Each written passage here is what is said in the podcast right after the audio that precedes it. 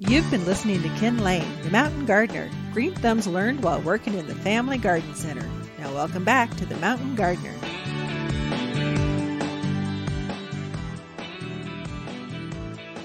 And we are back with Lisa Watters-Lane in the studio. She comes each week with your garden questions. Just what are people talking about? And can we learn to glean some information from that? Or at least know what to look for. So, oh my gosh, the grasshoppers are taking over the valley areas. Yeah, that's what they do every summer.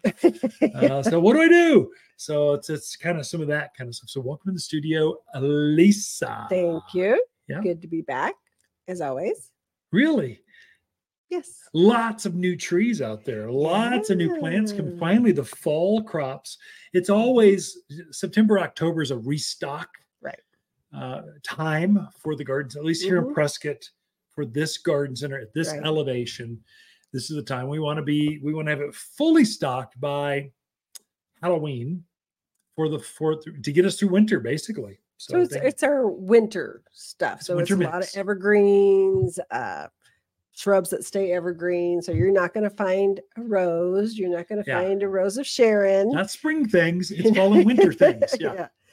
But still, if you're, if it's a great time to look at your yard, we always push that four season gardening. And trust me, you want some evergreens yeah. out in your yard. Yeah, definitely. Yeah. So questions, do we have any? Hit us with something really interesting, something maybe that could stump us both. Ooh. Well, this one kind of stumped me, and I didn't know the okay. answer. Um, and we'll see if you know the answer. If not, I'll plug my way through. Yeah, let's see. So Jenny's in Prescott. She says, is there a way to encourage tomatoes to ripen faster cool. on, on the plant? Okay. I have a ton of green tomatoes that don't seem to be ripening. Yeah. So Jenny, th- good question. Actually, that's a tremendous question. So obviously you're going with larger tomatoes, so they take longer to produce.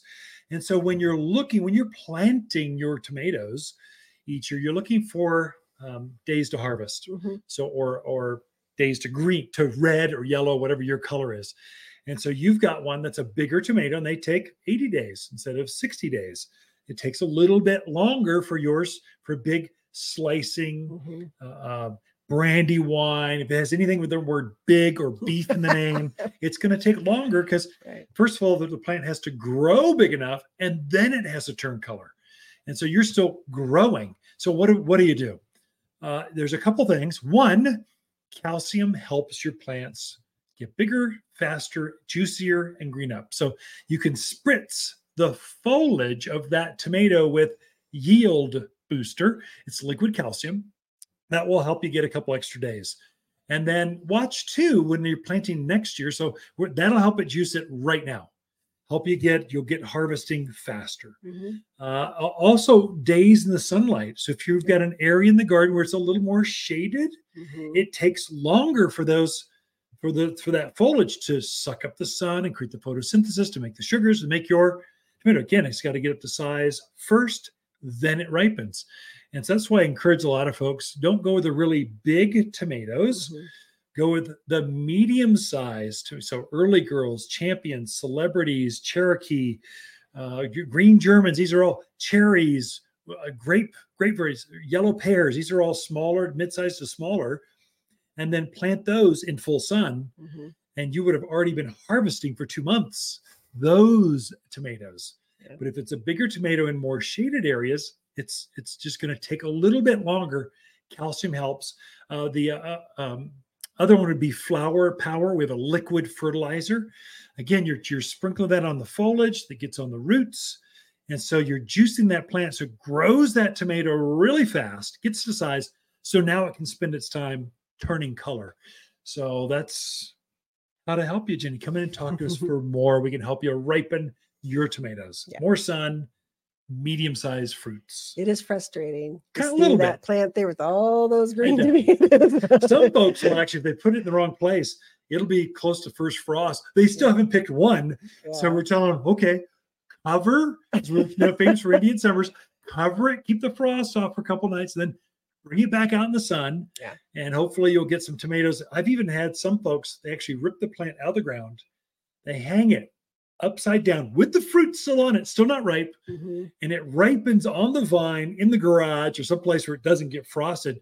Yeah. Uh, so it's, it can't, if you get the wrong variety, it can but we cause still you some, have yeah, what, six another weeks. six weeks or yeah, so. Maybe more. So, yeah. you know, go talk to it sweetly. Yeah. Fingers crossed. Put, I'm telling you, put the Yield Booster, some Flower Power, just juice it. Get, get those tomatoes off the vine. Definitely. All right. John in Chino has a neighbor who can give him horse manure that's about a year old. Oh, good for you, John. Wants to know, is that a good idea for vegetable beds? Yeah. Um, is, is that good? Indifferent? Bad? Manure is always great. Yeah. So horse manure, the, the secret of the horse manure is you want it to be a year old. You're perfect. Right on time. So, John, that leaches out all the salts, helps it to compost, because horses, they don't digest anything. It just, what goes in comes out the other side. So you can literally introduce a bunch of weeds or hay or alfalfa into your into your gardens. That's not so good. It's a lot of work. So if you compost it, you get rid of those. And so the other one to watch. So uh, grubs, there's a big, great big old grub that loves horse manure. Mm-hmm. And so I've had more customers take free manure and put it in their gardens, and all of a sudden grubs eat roots of plants. They're wondering why their plants are fading all of a sudden because the grubs. Make just kind of screen it. Make sure you don't have a bunch of white worms in there. Mm-hmm. That would be a curse you don't want. Right. Uh, if it's composted well, those will not be in there. And then don't put it on right now because you're still harvesting. So it can be too hot. So get done with your harvest, and usually we take the manure and put it on as your har- as you pull those tomatoes up. Zucchinis are done, cucumbers are out. Then put a two to three inch layer of manure on top of your soil. You're gonna you're gonna till that under, turn it under about one shovel's depth, and so that's usually done in the winter. Mm-hmm. So usually the end of this year, first part of next, and then you're planting by March first. You're you're planting. Broccoli, cauliflower, lettuce, spinach, all those leafy things. You're putting you're putting things in the ground. That's how you do it. John, come see us for more. So if he's putting the manure down, yeah, uh, would you also recommend mulch, layering mulch in there too? Or is, well, is the horse manure kind of covering both? Horse those? manure can do both, especially horse. Now, mm-hmm. if it were turkey or chicken poop or something very hot, yeah, that's a little more dicey. Uh, uh, cow manure and horse manure is a little more, it's kinder, mm-hmm. less hot. So you're just trying to really get the get the get the salt out of there. So we have a barnyard manure we sell here at the garden center. It's composted for nine to twelve months, mm-hmm. and it's hot compost. I mean, it's like you can see it steaming, and we're doing that to neutralize weeds, get rid of of grubs, mm-hmm. and to leach the salt. That's the whole reason, and it deodorizes it because mm. we don't. I just got years ago. I just said I'm not selling poopy, stinky, gross stuff and putting into the back end of Mercedes and Cadillacs and Lexus. That's just offensive in so many ways. We're going to do deodorized manure, and that's how we do it. And, mm-hmm. and a, a year old composted horse manure pile should be the same way. Okay. All right. Next question is from Chris in Prescott Valley. This is a lot. He says, my maple never seems to color as nicely as my neighbors. Yeah. Okay. We yeah. have some, some, maple envy going on. Yeah, we do. I can sense it now, Chris. I feel your pain. Wants to know, is there any nutrients, yeah. anything you should be adding to help uh, encourage that fall color? So you've got alkalinity problems. So it's famous out there in that valley area, Prescott Valley, Dewey, that whole, whole all the way up to Chino Valley, Paul, and that it's very heavy uh, uh, soil. Mm-hmm. And so as you water, the pH creeps up, and if it gets up too high, you'll get muted colors, and that's always a chemistry issue. So your pH is too high. We need to lower the pH and maybe add some iron. So what to do to help Chris right now for this year, like we're two, three weeks out before we turn color. What can we do now? Mm-hmm. We should have done this six weeks ago, but let's recover for now. Right. We can help you get more better color. We, uh, put the uh, all-purpose plant food on there. That's number one. Number two, there's a, a fast-acting iron we have on the shelf. It's sulfur with iron. And so that's going to help lower that pH so the, so the foods become more available, so the color will... The thing is, it takes about a, about a foot a day that'll travel. So if it's a really big maple, hopefully we got enough time. We got two, three weeks. Hopefully it'll get up to the whole thing and make yeah. it go. But I put up, put those two things down granular and water it in right away, pray for rain, and it's, it is going to make better color. Mm-hmm. Is it going to be the same as your neighbors? Maybe not this year, but definitely for next year. If we do that a couple times, absolutely make a difference. Come in and we can help you more with that, Chris. Okay, Ken and Lisa Lane, the Mountain Gardeners.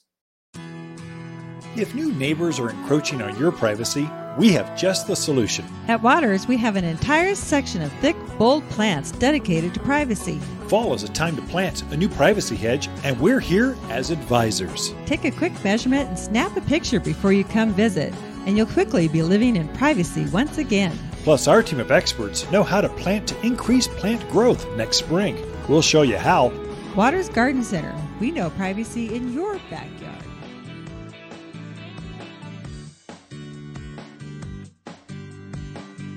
You're listening to Ken Lane, a k a the Mountain Gardener. Ken can be found throughout the week in Prescott at Watters Garden Center. Listen each week as he answers timely garden questions unique to mountain gardens. If you enjoy this show and would like to hear more, please subscribe to The Mountain Gardener wherever you like to listen to podcasts. And if you'd like even more garden tips, tricks, and helpful advice, please check out my website at waters garden center dot com for classes, videos, and more, or my online garden center at top ten plants dot com. Throughout the week, Lisa and I can be found here at Watters Garden Center in Prescott.